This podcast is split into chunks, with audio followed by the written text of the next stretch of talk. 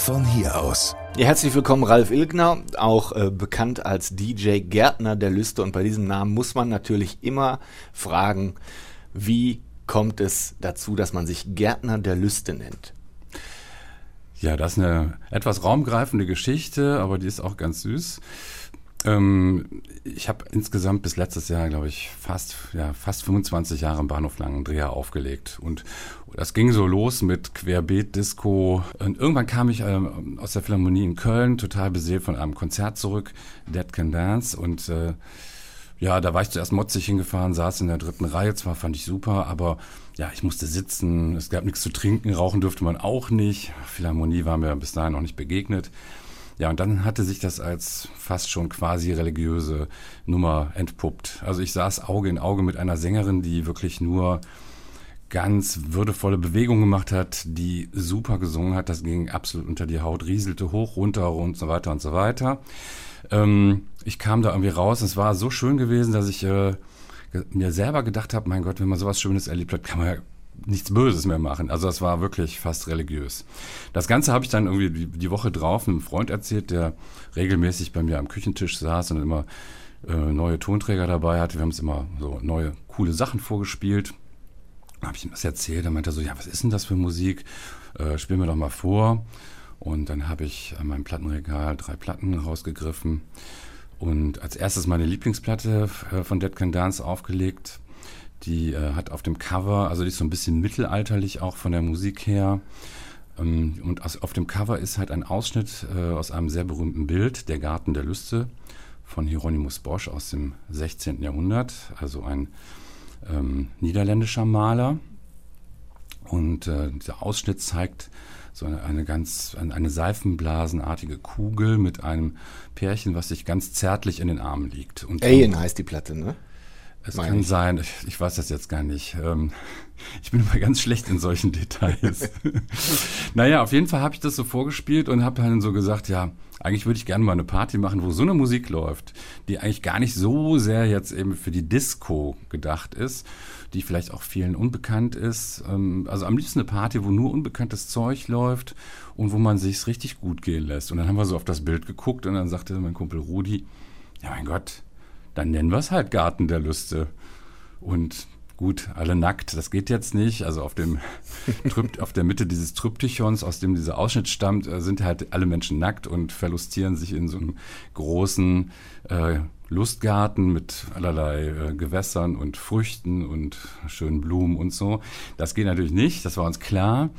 Aber ähm, Anteile davon kamen uns so in den Sinn. Eben ganz viel Blumendeko, ähm, Früchte, Tänzerinnen und äh, ja, vielleicht eben auch Ausschnitte aus diesem Bild. Das haben wir dann als erstes realisiert. Dann habe ich einen Kumpel herbeigewunken, der hat ganz viele Dias gemacht, insgesamt, glaube ich, 300 Dias, verschiedenste Ausschnitte aus diesem Bild. Ich habe mich schlau gemacht, wo man Diaprojektoren herkriegt. Damals gab es noch so eine Medienbildstelle hier der Stadt. Da habe ich dann so mal eben 20 Diaprojektoren, den gesamten Bestand ausgeliehen äh, für die Party. Mein Kumpel Rudi, der war ähm, bei einer Filmproduktionsfirma, der hat einen Beamer besorgt, der war so äh, von der Grundfläche her so groß wie ein Kühlschrank und auch fast so schwer. noch mit drei Röhren, den haben wir dann im Bahnhof Langendreher unter die Decke gehängt. Und eine riesen Leinwand haben wir auch aufgehängt und dann haben wir äh, ja, allerlei experimentelle Filme angefertigt. Zum Beispiel haben wir uns, hat Rudi sich mit einer anderen Freundin vier Stunden lang ähm, im Tierpark vor das Aquarium gesetzt und die Fische links und rechts schwimmen lassen und einfach aufgezeichnet. Das haben wir dann da laufen lassen. Ja, das war ein voller Erfolg, diese Party. Fanden alle gut. Es kamen auch auf Anhieb fast 450 Leute. Und ja, das schrie natürlich nach Wiederholung. Und bei der zweiten Wiederholung äh, sagte dann ein Kumpel zu mir, ja, Hi Gärtner der Lüste. Und das fand ich erstmal ganz komisch. Konnte ich erstmal nichts mit anfangen, klang so ein bisschen merkwürdig. Aber ich hatte bis dahin eben auch noch keinen DJ-Namen und DJ Ralf, das gab's A schon ganz oft und das fand ich aber auch per se blöd. Und äh, alle möglichen martialischen Namen, die damals so kursierten, äh, gefielen mir auch nicht. Ja, da habe ich so gedacht, ja, das passt eigentlich. Ich habe zwar keinen Garten, aber ich mag's gerne fruchtig und üppig und ich mag Pflanzen sehr gerne. Ich habe in der Bude ganz viele Pflanzen. Äh, ich liebe dieses Bild schon immer. Das äh, gab es in Ausschnitten auch schon in meinem äh, Grundschullesebuch. und den Maler insgesamt, ja, dann habe ich mir gedacht, okay, das bist ja halt der Gärtner der Lüste. Es gab viele Lacher im Laufe der Zeit, so ist ja auch eine Weile her. Es gab auch manchmal so Leute, die dachten, ich würde irgendwie erotisch oder äh, pornografisch auflegen, was auch immer das heißt. Manchmal habe ich auch kleine Experimente in die Richtung gemacht. Ähm, aber im Großen und Ganzen geht es mir einfach nur an, äh, um die Lust an der Musik, äh, um das Schöne sozusagen. Mhm. Jetzt ist ja auf diesem Bild, wenn man sich das ganze Bild von, von Bosch anguckt, da ist ja ein buntes Treiben zu sehen. Das ist natürlich auch, wo sich alle möglichen Menschen, Tiere und so weiter miteinander verlustieren. Ist das, das ist auch ein Traumbild eines DJs, glaube ich, der oben auf seiner Kanzel steht und nach unten schaut und sieht, wie Menschen Lust haben. Ja, das ist auch so ein bisschen, ich sag mal so, das Hybris, wollte ich gerade sagen, das ist so ein bisschen ähm, auch der Spaß daran, so ein bisschen, klein bisschen Gott zu spielen. Ne? Gott ist der DJ ist ja ein bekannter Hit. Da ist ein bisschen was dran. Ne? Also wenn man ein gutes Händchen beweist, äh, dann macht man vielen Leuten gleichzeitig Spaß. Man kann aber auch genau das Gegenteil bewirken. Also es kam auch durchaus schon mal zu Tumulten, äh, ähm, wenn Leute vor mir standen, sich unbedingt irgendwas wünschen wollten und ich habe halt gesagt, gefällt mir nicht, mache ich nicht. Ne? Musste irgendwo anders hingehen oder das musste zu Hause laut hören. Ich hatte zum Beispiel mal im Bahnhof Langendreher Dreher jemanden vor mir stehen, der wollte Yesterday von den Beatles hören. Dann habe ich gesagt, ja, kann man doch gar nicht drauf tanzen. Dann sagte der, ja, ist aber mutig. Ja, ne? Also da muss man schon so ein bisschen Gott auch spielen und sagen, so ist nicht, geht nicht, mache ich nicht. Ähm, und äh, ja, das stimmt. Das hat, das hat auch Parallelen, ganz mhm. klar. Und der Gärtner selbst ist natürlich jemand, der in die Natur Ordnung hineinbringt. Und genauso arbeitet ja auch ein DJ. Ja, er bringt, ich meine, man sagt ja so landläufig, über Geschmack lässt sich äh, nicht streiten und so und jeder hat im Prinzip Recht auf diesem Sektor. Ne? Ähm, äh, aber ich sage jetzt mal so, wenn viele Leute zusammenkommen und Spaß haben wollen, zusammen, egal was die jetzt da machen, ob die jetzt frühstücken, ob die knutschen, äh, tanzen oder was auch immer, äh, da muss ja so eine Art Kompromiss gefunden werden, um möglichst vielen Leuten Spaß zu bereiten, inklusive DJ. Ne? Also das habe ich auch immer für mich in Anspruch genommen. Auch ich will meinen Spaß haben. Auch der besteht zum Beispiel darin, dass ich nicht immer die gleichen Stücke spiele. Ähm, äh, so quasi nicht alles kom komplett kaputt spiele, bis ich irgendwie äh, neues Zeug brauche. Ähm, und ich sehe auch immer so eine Art pädagogischen Auftrag. Ich möchte nämlich, dass alle, die zu mir tanzen kommen, äh, zwar jetzt nicht von mir aus der Kiste gezeigt kriegen, was es alles so Schönes gibt, egal äh, was dabei rauskommt. Also ich möchte schon, dass die Leute Spaß haben, aber ich möchte auch, dass sie was Neues gehört haben, wenn sie nach Hause gehen. Und möglichst was, was sie angeregt hat. Nämlich dazu, sich das zu besorgen oder sich darauf zu freuen, das nochmal zu betanzen oder wie auch immer. Und ich formuliere das immer so ein bisschen so, ich bin so ein bisschen die ästhetische Leitplanke. Ne? Also es gibt so Sachen, die mache ich einfach nicht. Ne? Wenn auf einer Hochzeit jemand vor mir steht und will Whitney Houston hören, weil er das jetzt unbedingt braucht, dann sage ich in der Regel, also sage ich schon mal sowieso, habe ich nicht. Äh, das zählt heutzutage natürlich nicht mehr so viel, weil jeder hat es auf seinem Handy oder kann es irgendwie runterladen oder wie. Ähm, gut, ich erweitere dann diese Ansage auch noch in mache ich nicht. Ja, wie ich schon sagte, ästhetische Leitplanke. Ne?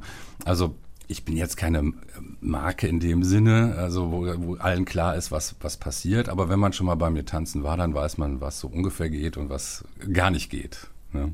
Okay, also Whitney Houston wissen wir jetzt schon mal, wird es bei dir nicht geben, genauso gut wie die Beatles mit Yesterday. Aber ein Beatles-Stück könnte man ja schon mal spielen. Doch, das habe ich schon ganz oft gemacht. Die Beatles sind eine großartige Band. Eine ganz wichtige Band in meinem Leben. Im Prinzip die zweite Band, die ich bewusst wahrgenommen habe. Die erste Band war ein ABBA, das lief halt äh, damals im Radio rauf und runter, genau wie die Beatles auch. Also das habe ich eigentlich im Radio wahrgenommen. Und dann darüber hinaus war ich irgendwann mal in so einem Sommerlager von der Stadt Viersen, also Kinderlandverschickung nannte man das damals.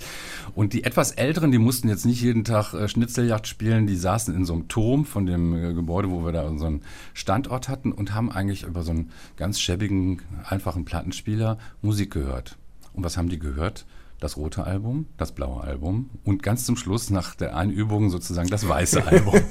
Und ich war so gerade auf der Kippe. Ich war zwölf und durfte auch dabei sein und ich war komplett geflasht. Ich bin mhm. zwar auch zwischendurch noch Schnitzeljagd spielen gegangen, äh, weil das, glaube ich, sonst zu viel geworden wäre. Aber ich war von der Musik komplett geflasht.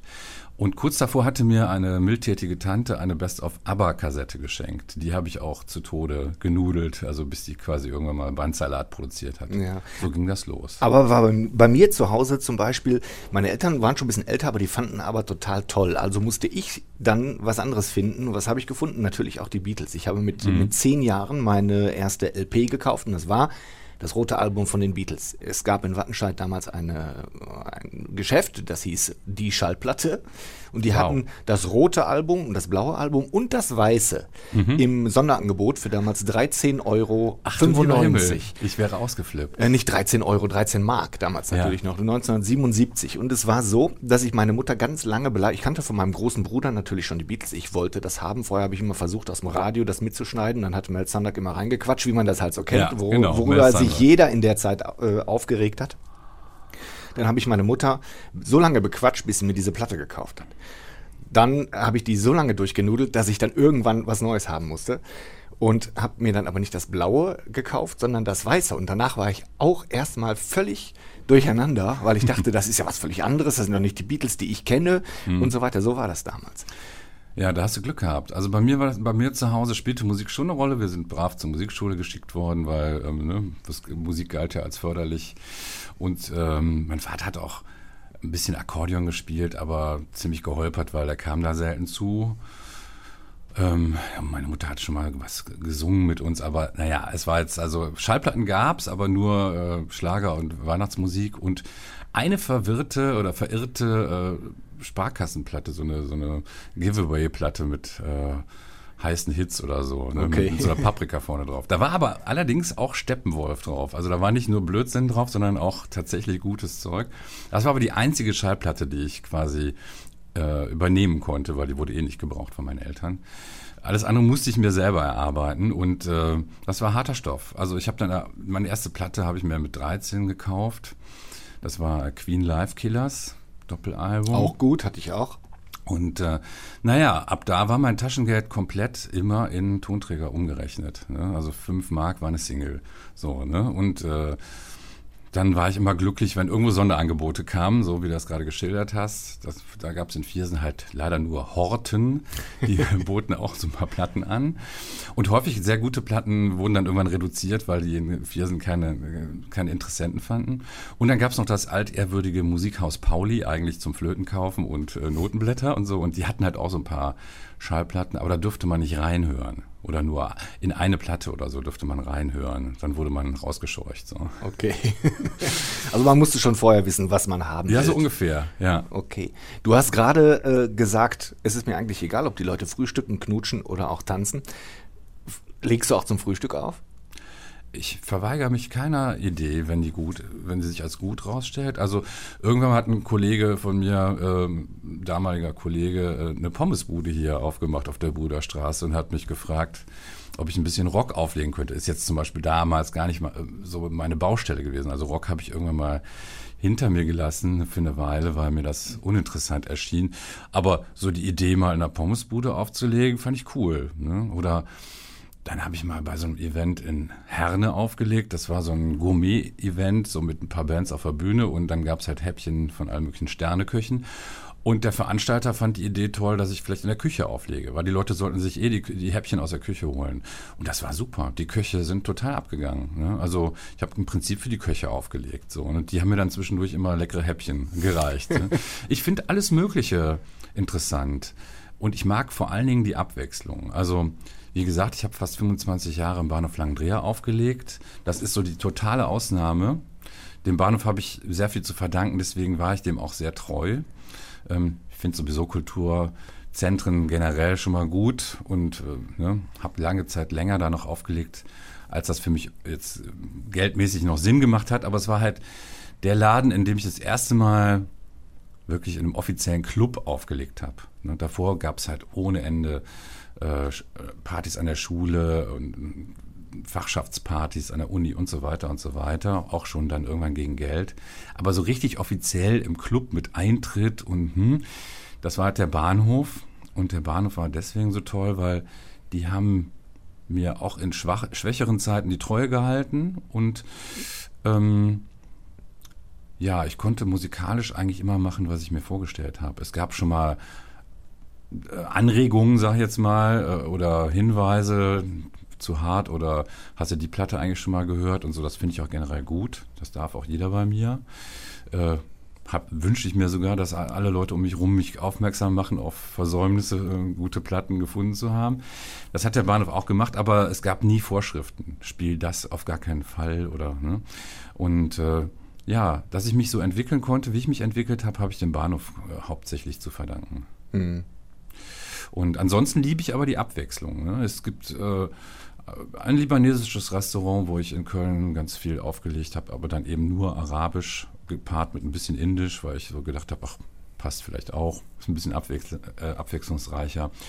Oder dann hatte ich mal eine brasilianische Hochzeit und so weiter und so fort. Ähm, manchmal ist das viel Arbeit, sich darauf vorzubereiten, aber ähm, ja, man hat wieder einen neuen Aspekt gefunden in dieser ganzen Angelegenheit auflegen.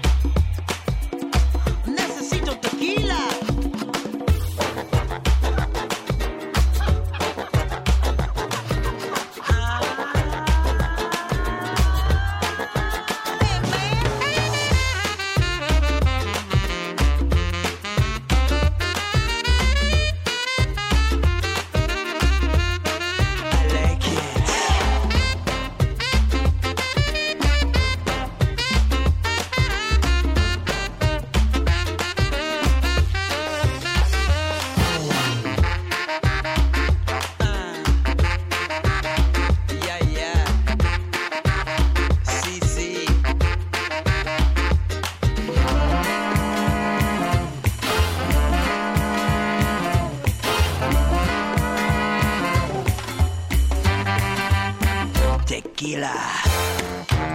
I bubble up. I bubble up. Tequila.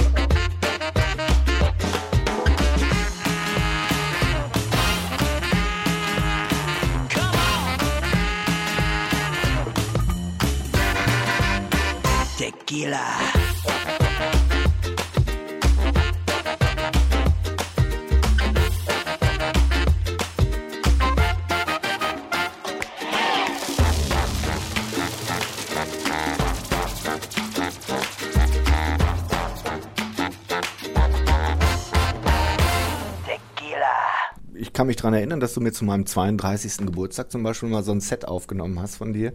Das hieß Ulala.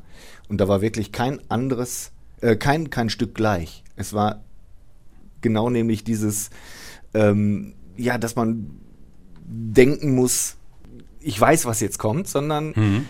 das nächste Stück war wieder vollkommen anders und ich habe diese CD heute noch, kann ich dir sagen. Das freut mich sehr. Also das ist halt auch ein, also es sind zwei wichtige Aspekte in dieser Äußerung enthalten. Das eine ist, ich liebe es wild und das hat leider in den letzten Jahren so ein bisschen gelitten. Also die meisten Menschen vertragen es nicht so richtig wild, ist so meine Erfahrung. Es wird ja auch nicht mehr so wild getanzt wie früher. Die meisten Leute achten schon auf ihre Frisuren und dass sie nicht so schwitzen. Ne? Also die, im Zeitalter des mein Bild oder der Film von mir äh, kann sofort im Internet erscheinen, sind die Leute scheuer geworden. Also, ne? äh, das wird dann so abfällig, äh, die frühere Tanzweise wird dann so abfällig ein bisschen als Ausdruckstanz abgetan.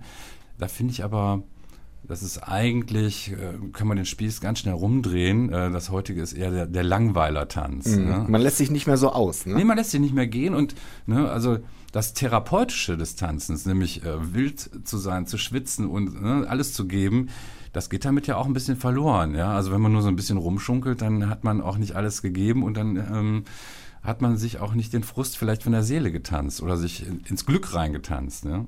Ähm, das funktioniert nicht. So, das ist das eine. Ähm, und das andere ist, also ich mag es abwechslungsreich und wild, wenn man es so nimmt. Das heißt jetzt nicht gleichbedeutend laut oder anstrengend. Im Gegenteil. Das habe ich nämlich auch mal versucht zu vermeiden und habe deswegen auch häufig von so Underground-DJs äh, den Vorwurf kassiert, du bist ja trotz alledem immer noch Pop. Du bist ja, du bist ja alles Pop, was du da machst. Ja, stehe ich zu. Äh, ich mag nur keinen langweiligen Pop. Ne? Ähm, also ich habe immer so ein bisschen zwischen den Stühlen gesessen. Ich war nicht Underground oder bin nicht Underground und ich bin auch nicht wirklich Pop. Es gibt von beiden Seiten Anteile. Und äh, aber die Musik muss nachhaltig sein. Das ist der zweite Aspekt, den ich dazu sagen wollte. Also nicht ähm, nur äh, die Akkorde G, D und A, was heutzutage so ganz, ganz oft äh, läuft. Es muss schon so sein, dass es nicht allzu schnell tot läuft. Ja, wenn, es, wenn es denn ein Genie an, zur Anwendung gebracht hat, können auch diese Akkorde irgendwie nachhaltig sein. Ne? Was ich damit meine ist, ich mag nicht so sehr musikalische Eintagsfliegen. Also so was, was man eine Saison cool findet oder vielleicht auch noch zwei und dann ist es schon, hm, äh, will ich nie wieder hören. Ja. Ähm, ich stehe eigentlich auf Zeug, was man auch noch in 30 Jahren vielleicht gut finden kann. Das kann ich natürlich nur probieren, das zu finden. Aber das ist so ein bisschen, ich bin immer auf der Suche nach solchen Dingen, von denen ich glaube, dass sie vielleicht in 30 Jahren noch ein Leuchten in den Ohren und in den Augen äh, produzieren können. Ähm, ja, ich habe ja jetzt auch schon, wie du äh, schon erwähnt hast, eine, eine, ganze Menge CDs produziert. Also das, was du hast, das Ulala-Ding, dieser Ulala-Mix, der war noch für Freunde halt. Und da habe ich so einmal im Jahr halt so vielleicht 20 solche CDs verteilt. Und äh, also so wie man halt noch früher Mixkassetten für gute Freunde gemacht hat. Nur halt mit dem Vorteil, dass man CDs besser duplizieren kann. Und dann habe ich ja irgendwann angefangen, eigene CDs rauszubringen, also Mixe das ging so los, dass halt ich eine CD wieder verteilt habe und dass dann wirklich 20 Leute gesagt haben, so Ralf, das machst du jetzt schon seit zehn Jahren, jetzt ist Schluss damit. Das haben wirklich fast alle gesagt. Die ist so gut, die muss veröffentlicht werden. Fand ich, war ich natürlich erstmal stolz und so. Dann begann aber auch direkt der Frust, weil, obwohl ich jetzt auch nicht fernab von diesem Business-Musikindustrie bin, war es erstmal ganz schön frustrierend und hab, dann habe ich mir von echt vielen Labels äh, Watschen abgeholt, Ala, brauchen wir nicht, äh, haben wir schon genug von und pö, nö. Also das war schon ganz schön frustrierend und endete dann irgendwann bei mir um die Ecke vorm Rauschen, einer meiner damaligen Lieblingskneipen. Und da saß ich da frustriert und erzählte das einem Kumpel, dem Erik Engelbracht, und dann sagt er so, ach, hör mal, also der wohnte bei mir im Haus, muss ich dazu sagen. Ach, hör mal, da kommt gleich der Christian Schräder vorbei der hat ja nicht nur eine Agentur, der hat ja auch ein kleines Label. Wusstest du das? Ich so, nö. Ja, mhm. und dann mhm. kam er auch vorbei und dann habe ich das nochmal erzählt. Dann hat er gesagt, ja, was ist denn das? Kann, kann ich das hören? Dann bin ich halt die 50 Meter bis so zum Haus gegangen, wie Dumme Straße 11, und habe das Ding geholt. Ja, und eine Woche später hatte ich quasi den Plattenvertrag, ne, das Ding rauszubringen. Wie hieß die erste? Funky Plüsch Fly Me to the Moon. Und ähm, die war eigentlich überhaupt gar, zuerst war die gar nicht für die Öffentlichkeit gedacht. Es war eigentlich gedacht, um eine Frau, in die ich sehr verliebt war, zu beeindrucken, end, wie man das endgültig äh, gefügig zu machen. Nein, das war, es war wirklich der Versuch, musikalische Überzeugungsarbeit zu leisten, hat aber nicht geklappt. Ähm, vielleicht hat sie die noch nicht mal gehört. Kann, kann gut sein. Ne? Auf jeden Fall hat mir dieses Album sehr, sehr viel Freude bereitet. Also das ist das erste, die erste CD gewesen von insgesamt so ungefähr 20, die ich rausgebracht habe bis jetzt. Und die ist immer noch, die ist magisch. Vielleicht, weil sie halt gar nicht für den öffentlichen Verzehr äh, hergestellt wurde. Ich habe die schon mehrere hundert Mal gehört. Ich kann die immer noch hören. Die langweilt mich nicht, die nervt mich nicht. Im Gegenteil. Ähm, in, besonderen Situationen, ich sage jetzt mal sehr romantische Momente oder ne, sehr, sehr schöne Momente in der Natur, verzaubert die mich immer noch. Also ja, ist aber ausverkauft. Also gibt es nur noch. Ich bin im Besitz einer Ausgabe, so ist das. Ähm, wir haben, äh, du hast es gerade schon mal anklingen lassen, du machst auch arabische Hochzeiten zum Beispiel. Weltmusik äh, war für dich immer eine ganz, ganz wichtige Sache. Zu Anfang gar nicht unbedingt, aber so da, wo ich groß geworden bin in Viersen, da gab es relativ viele Hippies und da lief auch schon echt abgefahrenes Zeug auf den Partys, nämlich sowas wie Fila Kuti, also so afrikanischer Haus, wenn man es mal genau nimmt. Oder sagen wir mal etwas verkürzt, äh, der afrikanische James Brown. Der lief da zum Beispiel, fand ich super. Reggae war auch immer dabei. Dann lief auch eine Menge Jazz und so. Ähm, und natürlich auch äh, Latino-Sachen. Also klar, hatte man einiges schon gehört. Aber als ich ähm, den Auftrag bekam vom damaligen Chef von WDR 5, ähm, einen neuen Sender mitzugestalten als Musikredakteur, war ich erstmal so, habe ich erstmal geschluckt, als er sagte, da geht es um Weltmusik. Ne, weil ich kannte aus ganz vielen Ländern überhaupt keine Musik. Aber ich war offen dafür. Also ich bin immer Musik gegenüber sehr offen gewesen. Ich habe immer wahnsinnig viel gehört. Also alles, was mir in die Finger gekommen ist, immer schon. Ähm, das Limit war halt Geld. Und das habe ich auch immer schon versucht, intelligent auszuhebeln. Zum Beispiel hieß es im Bahnhof Langdreher irgendwann mal, oh, okay, ähm, wir kaufen jetzt keine Platten mehr, das müssen die DJs machen. Da habe ich sofort den Finger gehoben. Ne? Wie viel ist denn das pro Monat? Das waren, glaube ich, 300 Mark. Die habe ich sofort äh, unter meine Fittiche genommen ne? und habe hab dann quasi nicht für 300 Mark im Monat eingekauft, sondern für 600, nämlich 300 von mir und 300 vom Bahnhof. Ne? Und, und so ähm, habe ich dann eben auch dieses Funkhaus Europa-Ding empfunden. Ich habe wahnsinnig viel Musik gehört. Also fast schon, da würden ganz viele Leute sagen, ne Quatsch, das ist jetzt voll geflunkert, was der Mann sagt. Ne? Also es gab eine ganze Phase, da habe ich mit einer Assistentin oder einer freien Mitarbeiterin, der Jutta Paziava, so um die 200 CDs pro Tag durch, durchgejagt durch den Player immer auf der Suche nach schönen und interessanten und abgefahrenen Sachen. Mhm. Und abgefahrene gibt es natürlich in diesem Bereich eine ganze Menge. Und mhm. daraus ein angenehmes Radioprogramm zu machen, ist natürlich auch nicht immer leicht. Es ist nicht leicht, weil manchmal ist man natürlich der, äh, der Experte, der so ein bisschen übers Ziel für das normale Publikum hinausschießt. Ganz einfach, weil man natürlich andere Ohren hat. Also nicht so Sachen als überhaupt nicht anstrengend empfindet. Sie sind aber anstrengend für die normalen Menschen. Ähm, das muss man dann immer so ein bisschen in Rechnung stellen. Es gibt natürlich Leute, für die, für die ist das auch kein Thema, aber ich sag mal, die breite, für die breite Masse sind viele Sachen schon schnell anstrengend. Ne? Alles, was so in Richtung Orient geht mit Halb- und Vierteltonschritten, äh, was dann so oder sieben, sieben Achteltakten. Ja, genau, was dann gerne mal als Gejaule und so weiter äh, mhm. tituliert wird. Ne? Ähm, da muss man manchmal schon ganz schön zurückstecken äh, und in Rechnung stellen, dass das für viele Leute komplette, komplett neue Universen sind, ne, die sie vielleicht auch gar nicht betreten wollen, weil sie halt mit 23 ihren Musikgeschmack äh, abgeschlossen haben so, ne, und keine Lust haben auf Veränderung. Und ähm, am liebsten halt mit dem singenden Hausmeister irgendwie in Rente gehen. Also damit ja. meine ich jetzt Phil Collins. Ne, wegen, das, das, hat mein Kollege bei, bei WDR 2 gesagt. Äh, mein Gott, wir müssen immer noch diesen singenden Hausmeister spielen. ja. Ähm, es gibt halt, das ist so eine Erfahrung, die habe ich halt im Job beim Radio halt sehr schnell machen müssen. Es gibt sehr viele Grenzen. Wenn man denn mehr als zwei Hörer haben will, muss man eben genau diese Kompromisse eingehen. Ja. Es gibt immer wieder Leute, die das schade finden, aber ich sage dann dazu, wenn man halt ein teures und vernünftiges Programm machen will, äh, muss man auch gewährleisten, dass das eben genügend Leute hören, damit man die Existenzberechtigung behält. Ne?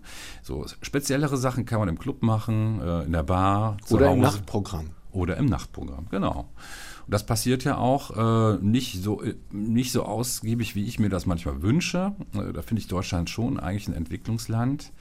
Also wenn ich dann mal an andere Länder denke, ich sag mal Kanada oder Frankreich oder Holland. da hat man weniger Angst. Ja, ja ähm, ich sag mal so, wir sind auch Spätentwickler. Ne? Wenn man jetzt zum Beispiel mal auf Flohmärkte geht, in anderen Ländern, in Holland, dann sieht man, dass die die komplette Entwicklung vom Jazz, Blues über den Soul, Funk und so weiter komplett auch in der, in der breiten Masse vollzogen haben, weil die Platten gibt es dann nämlich zuhauf auf den Flohmärkten. Die gibt es aber in Deutschland nicht auf dem Flohmarkt. Mhm. Oder sie sind wahnsinnig teuer oder sie sind halt importiert aus Belgien, Frankreich und so weiter. Also diese ganze Entwicklung hat die, die deutsche Gesellschaft nur in kleinen Teilen vollzogen. Ja. Mhm. Der eben erwähnte Buddha Adolf Krämer hat von sich immer gesagt, er wäre derjenige, der den Rock im WDR eingeführt hat. Mhm. Ja, also mit anderen Worten, es musste eingeführt werden. Das ist nicht automatisch passiert. Da musste einer kämpfen dafür. Und, Dass sowas überhaupt im Tagesprogramm läuft. Ne? Ja, und das waren dann natürlich auch die ganz harmlosen Sachen. Ne? Im Tagesprogramm sowieso. Ne? Ja, also, ja. Das sind wahrscheinlich Sachen, die man gar nicht so richtig als Rock bezeichnen würde. Ne? Also so angezerrte Gitarre vielleicht, aber nicht ne, richtig mit Rückkopplung und so. Ähm, also in Deutschland sind wir hinten dran. Und äh, ich habe auch das DJing und überhaupt die, die Arbeit mit Musik auch immer, ich sage jetzt mal ein bisschen frech, als Entwicklungshilfe für die Bevölkerung hier äh, empfunden. Danke, Ralf. das ist jetzt ein bisschen arrogant, ich weiß, das klingt scheiße. Ähm, aber äh, ja, ich sag mal so, das DJing, das wird ja auch, das DJing wird ja häufig so ein bisschen belächelt. Also heutzutage zumindest. Jeder hält sich für einen DJ, jeder hat äh, eine tolle Playlist auf Spotify oder in seinem Handy oder was weiß ich. Ähm, jeder kann ja heutzutage DJ sein. Aber es gab auch andere Zeiten. Ne? Da, da, war jeder Plattenkauf eine Entscheidung und auch eine teure Entscheidung.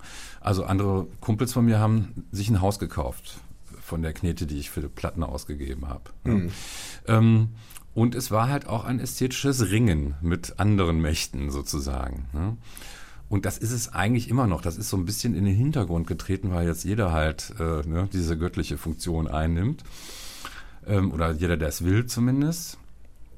Ähm, aber, äh, naja, ich sag mal, die Erfahrung, die man so hat nach 35 Jahren Auflegen, die hilft natürlich schon manchmal schlauere Entscheidungen zu treffen, ne, in, in, jeglicher Hinsicht. Na klar. Also die muss man natürlich auch dann vor Ort in der Situation treffen. Du kannst ja nicht sagen, ich ziehe jetzt hier meinen Streifen durch, wenn der Laden nicht funktioniert, dann funktioniert er nicht. Der muss, ne?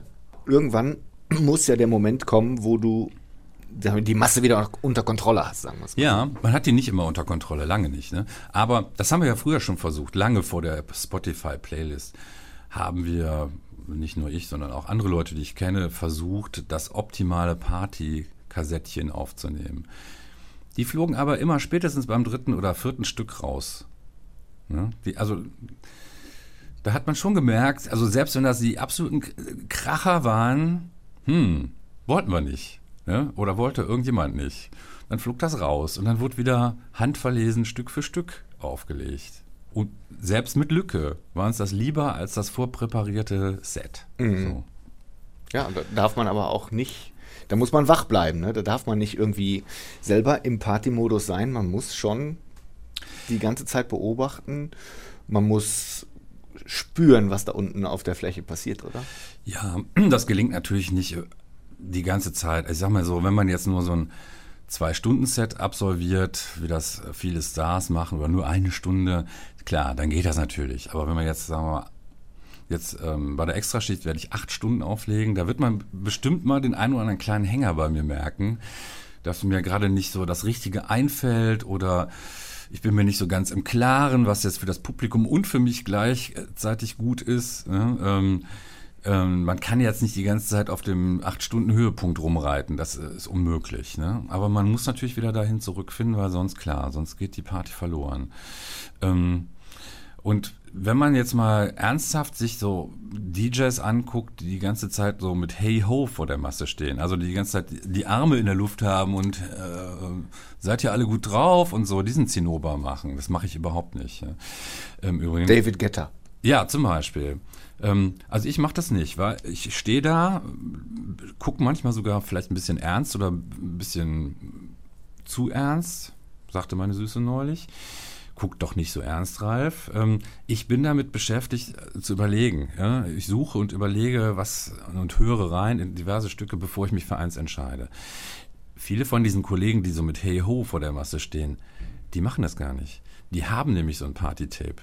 Das läuft die ganze Zeit. Und manchmal vergessen die zwischendurch die Hände an die Regler zu tun. Das finde ich dann immer ganz lustig. Ja, das fällt natürlich der Masse nicht auf, dass der DJ gar nicht äh, arbeitet, sondern nur den Bonnie M macht, äh, Mann macht, also der auch nicht gesungen hat, sondern nur rumgehopst ist. Ähm, ja, aber das ist nicht mein Ding. Also ich will kein, kein Playback-Band da ablaufen lassen und äh, darauf vertrauen, dass das funktioniert wie hundertmal davor. Das würde mich unendlich langweilen. Mhm. Also das würde, das, keine Ahnung, da würde ich den Job sofort dran geben, glaube ich. You sat in blue jeans on rooftops, yeah. Waiting for answers like who we are, raising an eyebrow.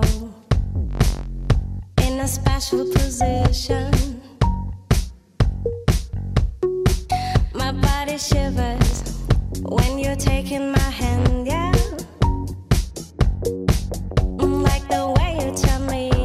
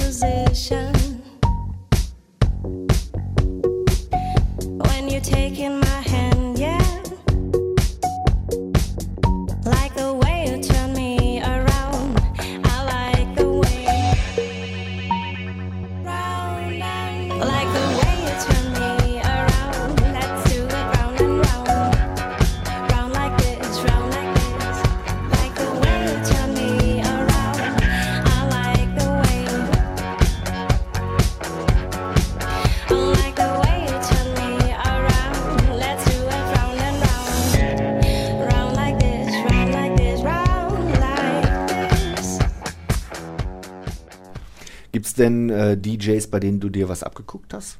Aber sicher, klar. Einzelne Stücke immer, ne, wenn ich irgendwo ausgehe. Und ich habe immer, ich bin immer, mh, hm, ja, ich arbeite immer. Und wenn es nur mit 10% ist. Und selbst wenn ich beim Chinesen sitze und da läuft eine Easy Listening Version von, von Killing Me Softly auf der Bahnflöte, dann höre ich das. Ja, dann kriege ich natürlich die Krise. Aber oftmals sitze ich dann eben in irgendeiner Bar, ich sag mal, in der Goldkante, in der Badaluna Bar oder was weiß ich nicht. Und dann läuft irgendwas, was ich nicht kenne, aber was mir unglaublich gut reingeht. Ja, dann muss ich wissen, was das ist. Und dann bin ich auch noch old school, dann äh, habe ich keinen Shazam oder so, dann gehe ich tatsächlich am liebsten natürlich zum DJ, nicht so gern zum Barmann, weil der muss dann erstmal in den doofen Rechner gucken oder findet das auch möglicherweise gar nicht raus mhm. und so. Ich gehe gerne zu DJs und frage die nach Tracks. Und ich vermisse das so ein bisschen, also das ist wirklich auch so ein Ding, was in der heutigen Zeit leider verlo verloren gegangen ist, das, das Quasseln mit dem DJ. Ne? Manchmal sind die natürlich auch genervt und wollen nicht quasseln, aber manchmal finden die das auch schön, dass jemand nach intelligenten Sachen eben fragt. Ne? Weil viele DJs auch diesen äh, das so haben, was ich eben geschildert habe, dass sie eben ja, die Welt verbessern wollen mit guter Musik. Sage ich jetzt mal etwas übertrieben. Mhm. Ja? Ähm, ich gucke mir auch andere Sachen von DJs ab. Natürlich habe ich mir, ich bin zum Beispiel jemand, ich habe Haus am Anfang völlig gering geschätzt. Ich fand das Ineinandermischen von Platten vollkommen uninteressant. Also ich hätte, ich habe auch noch mit Lücke aufgelegt, ne, durchaus am Anfang, bis halt wirklich der Heiko Schwegmann vom Bahnhof Langendreher zu mir gesagt hat, also nochmal zehn Jahre älter als ich, Ralf, bitte, mach doch die Lücken weg, lass sie doch, spiel die Stücke doch ineinander, du hast doch ein Mischpult. Ne? Für mich war immer die Auswahl der Tracks entscheidend, nicht wie man, wie man das zusammenbringt. Und da habe ich lange gebraucht, bis ich das äh, wertschätzen gelernt habe, dass man durch schlaue und schöne Übergänge dann doch die Herzen erfreuen kann. Und da muss ich mir dann erstmal technisch bei Kollegen abgucken, wie macht man das denn überhaupt so? Ne? Wie kriegt man denn jetzt ach Gott, gut, da muss man gucken, dass sie die gleiche BPM-Zahl haben, okay. Und das war früher mit Vinyl ja noch eine ganz andere Nummer als heutzutage. Ne? Also heutzutage ist das, das Sample. Ne? Also mit Vinyl ist das schon, war das schon richtig Handwerk, also Kunsthandwerk, ähm, das richtig gut hinzukriegen. Ähm, und da musste ich mir viel abgucken, zum mhm. Beispiel. Und Aber du hast gerade das, das Gespräch mit dem DJ. Da kann man ja auch als Gast äh, ganz schön, ähm, sagen wir mal, ins Klo greifen. Ja. In dem Moment, ich kann mich daran erinnern, das muss so 1989 oder 1990 gewesen sein. Da war ich im Logo bei äh, Ralf Odermann unten. Und da legte er irgendwas von Red Hot Chili Peppers auf. Mhm. Das war, glaube ich, ein Stevie Wonder Cover. Ja. Higher Ground. Higher Ground. Und ähm, ich ging dann zu ihm hin und sagte, ey, weißt du was, das ist, eigentlich könntest du jetzt auch Zappa spielen äh, Camarillo Brillo. Da hätte er mich fast rausgeworfen. Aber das ist doch eigentlich noch ein intelligenter Wunsch. Naja. Also, aber es passte definitiv nicht in diesen Laden. Ja, aber der war nicht beleidigend. Also sowas, da würde ich nur lächeln und sagen, hm, habe ich nicht. Also hätte der, ne, hätte kein DJ zu der Zeit wahrscheinlich gehabt oder nur völlig ausgefreakte Leute. Äh, ins Klo greifen, da, da habe ich noch ganz andere Sachen. Also man legt den ganzen Abend Funk und Soul auf und dann steht so eine Pfeife vor einem und will Dire Straits hören. Ne? Also sowas, ne? wo du denkst, mein Gott, Junge, hast du auf deinen Ohren gesessen? Äh, kriegst du eigentlich noch irgendwas mit? Oder ähm, also das ist auch fast meine Lieblingsgeschichte. Es gibt halt so Gäste, die kriegen wirklich nichts mit. Auch Bahnhof Langendreher, die Bude wirklich ratzvoll. Also so voll hatte ich die, glaube ich, nie wieder. Und es wurde, ich hatte auch ein gutes Händchen an dem Tag. Ähm, es wurde überall getanzt. Also auf der Bühne, auf den Gängen, vor, auf dem Tresen, hinterm Tresen, also überall. Ne? Steht so ein Typ vor mir und sagt so, hallo, kannst du mal was zum Tanzen auflegen? so, also seitdem weiß ich, das war aber sehr gut, dass, dass das passiert ist. Ne? Also äh, erstmal war ich natürlich empört und dachte, mein Gott, was für eine Oberpfeife. So, der wird bestimmt Sozialarbeiter ähm, oder was ähnliches. Nein, Kleiner Scherz, äh, ein bisschen übertrieben. Ähm, nee, äh, so eine Schnarchnase halt. Und der hat mir aber sehr geholfen, letztendlich. Der war therapeutisch, weil seitdem weiß ich, dass eben nicht jeder Kundenwunsch irgendwie überhaupt irgendeinen Funken von Intelligenz hat. Ne? Manche haben halt null Intelligenz, andere haben nur 10 Prozent, manche haben 50 und manche sind auch Volltreffer.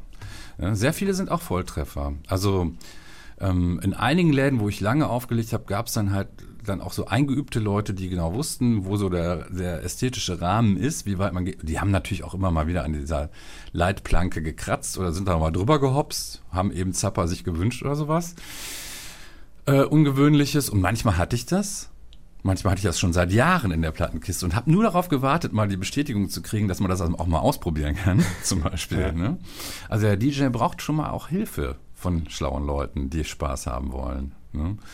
Ähm, ich brauche das Publikum. Nicht nur, um zu sehen, dass sie jetzt auch tanzen und Spaß haben, sondern ich brauche auch Anregungen. Ne? Also auch und das passiert halt heutzutage immer weniger. Ne? Das wird immer weniger kommuniziert. Man ist halt da als DJ und man wird irgendwie nicht mehr gefragt und auch ja auch nicht mehr so oft angeregt mit, äh, mit Ideen. Ne? Ich glaube, das liegt insgesamt daran, dass äh, trotz der Vernetzung der Raum, auf dem man sich bewegt, immer kleiner wird. Hm. Nämlich so ungefähr so groß wie ein iPhone. Ja, immer quadratisch praktisch besser. Ne? Also so das immer genormter. Ja, das, ich, ich habe ja eben schon gesagt, es wird nicht mehr geta wild getanzt. Also die meisten Leute jedenfalls tanzen nicht mehr wild. Ähm, und die Musik ist auch entweder komplett wild, das gibt es natürlich auch. Ne? Irgendwann war ich Naivbar bei einem Dubstep-Abend und hab, bin mit Fieb in Ohren nach Hause gegangen und habe so gedacht, boah, und dann war es noch nicht mal so richtig tanzbar für meinen Geschmack. Mhm. Also ich tanze auf alles möglich. Ich habe auch auf Techno getanzt, einfach mal probehalber, war nicht meine Musik. Da war ich in, im Tresor in Berlin und habe mir einfach gedacht, so okay, jetzt versuchst du mal auf das Zeug zu tanzen. Ich kann auf alles tanzen. Ich habe früher mit 15 Partys gemacht, da lief nur Genesis, also vor 1976. Mhm. Ne? Ähm, ich kann auch auf Jazz tanzen, alles mögliche. Ich brauche die Musik noch nicht mal zu kennen, aber das hat mich so gelangweilt. Da habe ich gedacht, okay, da muss man wahrscheinlich eine ordentliche Schippe Drogen nehmen und so dicht sein, dass es einem, äh, ne, dass es einen irgendwie von, vom Hocker haut. Mich hat es nicht vom Hocker gehauen. Also die durchschnittliche Musik ist auf jeden Fall genormter. Das fällt einem zum Beispiel auf, wenn man Kinder hat. Wenn man Kinder hat und alte Kinderserien sich anguckt, ich sage jetzt mal Pippi Langstrumpf oder Robby Tobby und das Flievertüt oder ähnliches. Ganz tolle Titelmusik. Die, die Intros sind echt richtig abgefahren und richtig, also Robby, gerade bei Robby Tobby und das Flievertüt, das ist richtig funky. Ja, das geht richtig auch. ab. Und ähm, da fällt einem erstmal auf, wie der Zeitgeist so hm, schlapper geworden ist, mhm. sag ich jetzt mal, ne? Schlaffer. Schlaffer. Ich glaube, das ist das richtige Wort. So, schlaff. Wir wollen aber hoffen, dass es bei der Extraschicht nicht so ganz schlaff wird. Acht Stunden wirst du da auflegen, hast du gesagt? Ja. Das ist schon eine Strecke, die muss man erstmal auch hinkriegen. Ne? Wo wird das sein? Ähm, das wird in der Halle sein diesmal. Leider. Letztes Jahr war draußen. Da muss ich auch ein Leider zu sagen, da dürfte ich leider nur ein, dreiviertel Stunde auflegen, weil erst die Klaviere nicht gestört werden durften in der Halle. Dann waren draußen noch irgendwelche Theaterleute äh, im Verzug. Und dann äh, musste noch irgendwas abgebaut werden von diesen Theatermenschen. Dann haben die Leute aber schon hinter der Absperrung getanzt, obwohl die Musik noch gar nicht laut war. Das fand ich auch super. Das hat mich total gefreut, weil ich bin auch, ich mag Lautstärke, aber ich finde es auch super, wenn die Leute gute Musik auch schon mal als Anlass zum Tanzen nehmen, auch wenn sie noch gar nicht laut genug ist. Das habe ich schon ein paar Mal erlebt und ein paar Mal geschafft. Ähm, und das war da halt auch der Fall. Und da, so dieses Drängen, was die Leute da so äh, gezeigt haben, hat mir dann auch den Mut gegeben, eben nicht nur Hits aufzulegen, sondern durchaus auch abgedrehte Sachen. Ja, ne? also das Drängen heißt zu zeigen, dass man will. es auch will. Ja, ja, ja dass genau. man will. Ne? Dass man jetzt sich verflixt nochmal amüsieren will. Und ähm, ja, das ist auch heutzutage so ein bisschen verloren gegangen. Ne? Diese, diese, diese Dringlichkeit der Popmusik irgendwas zu verändern und Energie äh, zu verbreiten oder rauszulassen. Ne? Das ist ja auch so ein bisschen weg. Ja? ja. Jetzt geht es um gepflegte Unterhaltung so ein bisschen. Ja? Und dieses, aber unsere Roots sind woanders. Ja? Also entweder war Musik vielleicht religiös oder man hat halt wild ums Lagerfeuer gerockt, ja, ne? um sich vielleicht aufzuwärmen oder um die Ängste abzubauen, die man so im Alltag mit irgendwelchen wilden Tieren auch hatte. Ja. Das, das finde ich auch, ähm, wenn ich mir jetzt heute die Popmusik so angucke, es ist eben genau diese Schlaffheit. Es ist keine Rebellion drin, mhm. es ist gleichzeitig kein äh, Veränderungswille drin und es ist drittens, irgendwie fehlt die Sexiness. Es ist so wenig, es mhm. ist so wenig irgendwie geil, so dass es so in die Hüfte geht und irgendwie ja. auch sexuell ansprechend ist. Ja, die Texte vielleicht noch. Ähm, Wobei mir da auch immer eher so diese hintergründige Anspielung besser gefallen hat. Ich meine ich mein jetzt einfach nur im Beat, im, ja, ja. Im, ne, im Rhythmus. James und, Brown, gutes Beispiel. Ja. Ne? Sex Machine. Ja, der bräuchte eigentlich gar nicht singen. Die Gitarre, der Bass, das ist alles total sexy. Das, mhm. äh, das, ach, das ist der Wahnsinn, ja. Dass das Sex Machine heißt, ist eigentlich schon fast over the top. Das braucht man eigentlich gar nicht, dieses Etikett. Ne? Ja, ja, also acht Stunden ist natürlich ein harter Streifen, aber ähm, mich schockt das nicht. Also ich habe öfter mal, immer noch, natürlich zu meinem Leidwesen, aber mir passiert es manchmal, dann lege ich morgens für Jaguar auf von 10 Uhr bis 16, 17 Uhr in irgendeinem Autohaus und dann fahre ich eine gepflegte Stunde irgendwo anders äh, nach irgendeine andere Stadt in NRW und habe dann noch eine Hochzeit. Ist mir neulich passiert. Und dann geht die dann bis 7 Uhr. Dann habe ich also von Haustür zu, wieder zur Haustür habe ich fast 24 Stunden äh, auf, auf dem Tacho und habe dann vielleicht sowas wie 16 Stunden aufgelegt mhm. oder 17 oder 18. Man muss sich das man muss sich das ja auch so vorstellen, dass man auch die ganze Zeit auch noch Kopfhörer auf hat, zum Beispiel oder mhm. häufig zumindest. Ja. Ne? Man ist noch die ganze Zeit wirklich nur mit mit Beats oder was auch immer beschäftigt und irgendwann muss einem da doch auch mal äh, das Hirn brennen. Also wenn ich in so einem Autohaus auflege, gebe ich mir natürlich auch Mühe. Ich, den Job will ich natürlich auch gut machen. Aber da bin ich ja Hintergrund. Ne? Da, und das entschärft die Situation schon ziemlich. Deswegen meinen ja auch sehr viele Unberufene, sie könnten das. Ähm, sind, die fehlen dann auch ein bisschen. Also nicht weit, aber sie fehlen ein bisschen in, im Urteil. Das bedarf auch einiger Dinge, die die vielleicht gar nicht auf dem Schirm haben. Aber da habe ich halt nicht die ganze Zeit den Kopfhörer auf und die Entscheidungen sind nicht so anstrengend. Ne? Weil es geht erstmal nur darum, da eine gute Atmosphäre reinzukriegen. Und das, äh, das kann ich. Äh, das mache ich schon so lange und so erfolgreich auch, dass ich, äh, da arbeitet nur 10% meines Gehirns so ungefähr. Ne? Da trinke ich die ganze Zeit Kaffee und gucke, was die Leute so treiben und meine Hände arbeiten vor sich hin, mixen irgendwas ineinander. Ähm, das ist jetzt nicht so wahnsinnig anstrengend. Wenn ich jetzt die ganzen 16 oder 17 oder was, wie viele Stunden auch immer den Kopfhörer aufhaben müsste, das wäre das wär zu krass. Das würde ich nicht überstehen. Und ähm, nee, dann ist so eine Hochzeit hat fünf Stunden heiße Phase. Ne? Vorher hat man auch was Angenehmes zum Essen und so weiter bis, äh, bis die Party losgeht, bis zum Brautanz und irgendwann mal in den frühen Morgenstunden kommt es dann auch nicht mehr so genau drauf an. Ne? Den Brautanz, den dürfen die sich aber schon wünschen, oder? Ja, ja, klar, nein. Also da bin ich auch mittlerweile wirklich altersweise geworden. Aber ich sag halt, ich wähle halt aus, auf welcher Hochzeit ich auflege. Ich sag ganz klar vorher, es gibt keinen Schlager. Ne? Es gibt kein Atemlos. Egal ob Papa, Mama oder wer auch immer dann weinen. Das müsst ihr auch vorher, das muss das Brautpaar vorher auch klar auf dem Zettel haben. Ähm, damit müssen die leben. Ich mache alles Mögliche mit. Ich lege auch Playlisten auf von Musik, die ich komplett blöd finde. Habe ich letztes Jahr auf dem 35. Mal gemacht. Ich kannte kein einziges Stück wirklich, musste mir alles kaufen und ich fand auch alles doof. Habe es aber trotzdem so aufgelegt, dass es 100 Euro Trinkgeld gab.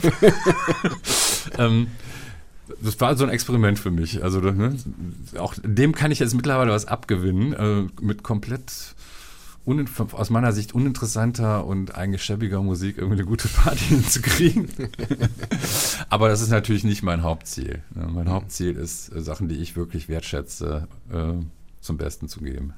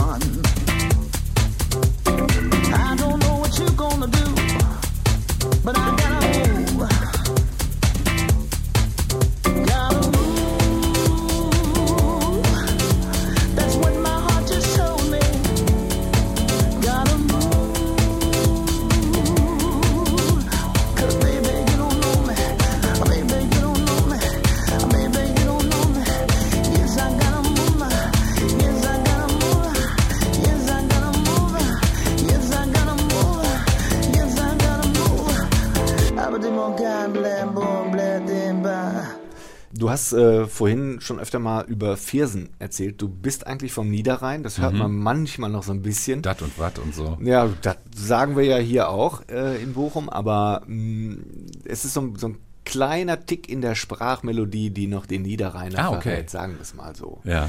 Und auch beim Aussprechen des Rs ist es auch so. Ja, CH, SCH ist auch ein Thema. Ja, ja Mhm. so diese Dinge. Aber ähm, wie bist du eigentlich nach Bochum gekommen? Du, bist ja jetzt, du gehörst ja jetzt hier schon zu dieser Stadt seit pff, langer, langer Zeit. 1. April 87 bin ich hier eingezogen, ein Aprilscherz. Ähm, wider Willen bin ich hier hingekommen. Das war so, dass meine damalige Freundin äh, drei ältere Schwestern in Bochum hatte, die hier alle studiert haben und irgendwie in der Hu-Stadt gewohnt haben. Und dann war für die Gysi ganz klar, da will ich auch hin. Bochum. Ja. Und wie das dann so war, die war ein bisschen jünger als ich, aber konnte sofort nach dem Abi los, ist sie dann sofort nach Bochum gezogen und ich hing noch immer im Zivildienst in Viersen, noch so ein Dreivierteljahr. Und was macht man da, wenn man äh, in, in Liebe brennt, zieht man natürlich seiner Liebsten hinterher. Ja, ich wollte das gar nicht und habe mich auch anderthalb Jahre oder so wirklich schwer getan mit dieser Stadt. Ich fand die Stadt grauenhaft. Ich hatte das Gefühl, hier sind nur Videotheken und Spielhöllen und alles ist grau oder kackbraun oder kurzgrün. Also die ganzen Gebäude, überhaupt fand ich die ganzen Gebäude hässlich. Also, Dabei war Bochum so in den 80er Jahren ja auch einer der Hauptorte der Subkultur im Ruhrgebiet. Ja, das habe ich natürlich gecheckt. Ne? Aber in Viersen, Viersen liegt hart an der holländischen Grenze und Viersen hatte auch eine gute Subkultur. Das soll man nicht meinen. Also nicht Viersen Downtown, das war auch, das war wirklich äh, spießig hoch drei. Ähm, wie ich jetzt auch in letzter Zeit nochmal feststellen musste, weil ich schreibe gerade meine Kindheit und Jugend so in den letzten zwei Jahren auf und stelle fest, dass es wirklich der Wahnsinn war. Aber es gab halt die holländische Grenze in der Nähe und hart an der holländischen Grenze gab es zwei Clubs, die waren sensationell. Einmal der Doppelpunkt. Das war der bessere Ratinger Hof, behaupte ich jetzt mal. Über den ist nie großartig was veröffentlicht worden, über diesen Doppelpunkt, aber das war ein ganz krass punkiger Laden. Ähm, da sind wir tanzen gegangen und dann gab es noch den Bahnhof Langendreher, äh, den äh, Bahnhof Kaldenkirchen, das Barka, das Bahnhofscafé. Das war eher so normale Disco, aber man zahlte keinen Eintritt, man konnte zu allen Türen und Fenstern rein und raus und wir hatten immer Auto mit Kofferraum voll Bier auf dem Parkplatz stehen und so. Das, also ne, traumhaft, wenn man noch nicht viel Geld hat. So. Ja. Äh, Subkultur hatten wir auch. Ne? Ich, ich habe das schon gemerkt, dass Bochum ähm, schon ein Tick ausgefeilter ist und ein bisschen mehr zu bieten hat. Aber ja, mir hat die Stadt erstmal nicht gefallen und mir hat auch leider nicht geholfen, an der Uni jetzt zu studieren, weil ich habe sehr, sehr lange gebraucht, bis ich jemanden kennengelernt habe, der aus Bochum kam oder überhaupt in Bochum gewohnt hat. Das hat ganz schön lange gedauert. Der Wendepunkt kam erst, als ich einen Kellnerjob im Arneck angenommen habe. Da war ich so anderthalb Jahre in der Stadt. Auf der Rottstraße, für Auf all diejenigen, die das nicht mehr kennen. Ja, ähm, den Laden fand ich süß. Ich hatte keine Lust mehr, in den Ferien immer komplett in Viersen rumzuhängen und von meinen Eltern genervt zu werden, während ich bei Bosch gearbeitet habe. Und äh, dann habe ich mir gesagt, ja, komm, du brauchst einen Job vor Ort, ne, irgendwas unter der Woche. Und dann habe ich da halt angefangen zu kellnern. Übrigens deswegen, ich fand Kellnern jetzt sowieso ganz okay, aber ich fand den Laden cool, weil man durfte als Kellner seine Musik mitbringen. Das gab es in diversen Kneipen früher. Und äh, ja, das habe ich halt mit Leidenschaft gemacht. Ne? Und äh, ja, und dann ging es sehr fix. Also da habe ich dann wahnsinnig viele Leute in, kürz, in kürzester Zeit kennengelernt und in, innerhalb von ein paar Monaten war ich äh, in der Stadt drin. So, ne? Da ging das los, ganz massiv. Ähm, also heißer Tipp an alle, die hier studieren, aber immer noch nach Hause gurken, äh, endlich mal einen Job hier suchen. Ne? Dann geht das, das, dann geht das schnell, man fühlt sich auch zu Hause und man sieht dann über die ganzen ähm, ja, ästhetischen Problemchen dieser Stadt oder so hinweg. Ich meine, Grönemeyer hat das ja auch ausführlich besungen, ne, zu Recht. Mhm. Ähm, man ist dann geschockt, wenn man nach Wien kommt oder so und denkt sich, mein Gott, die müssen ja komplett Eintritt nehmen für die Stadt, egal wo man da jetzt gerade ist. ähm, also man dreht ästhetisch schon fast durch, ähm, weil man es gar nicht gewöhnt ist, dass was richtig, so eine Stadt richtig schön sein kann. Ähm, Ja, aber ähm, der Ruhrpott hat dann für mich eine ganz andere Schönheit entwickelt. Also die Schönheit, in Ruhe gelassen zu werden. Ähm, also das äh, ist ähnlich cool hier wie in Berlin, aber nicht so rotzig. In Berlin ist alles so, das begegnet einem hier natürlich auch. Es gibt hier natürlich auch äh, unangenehme Zeitgenossen, aber nicht flächendeckend. Mhm. Ähm, in Bochum, muss ich sagen, sind die meisten Leute sehr umgänglich und angenehm. Ne? Und das habe ich immer sehr geschätzt. Bochum ist eigentlich ähm, vom liberalen Geist her eine richtige Großstadt. Äh, dabei ist es ja eigentlich nur eine mittlere Stadt, sage ich jetzt mal. Ne? Aber es, vom Geist her ist das schon ein anderer Zock. Deswegen bin ich auch hier geblieben, auch wenn immer alle gesagt haben, ja, jetzt arbeitest du in Köln, musst du nach Köln ziehen und so. Nee, wollte ich nicht. Hat mir nie so zugesagt, diese Stadt. Also, nee, ziehe ich Bochum locker vor. Dankeschön, Ralf Ilgner. Bitteschön, war mir eine Ehre. Bochum, von hier aus.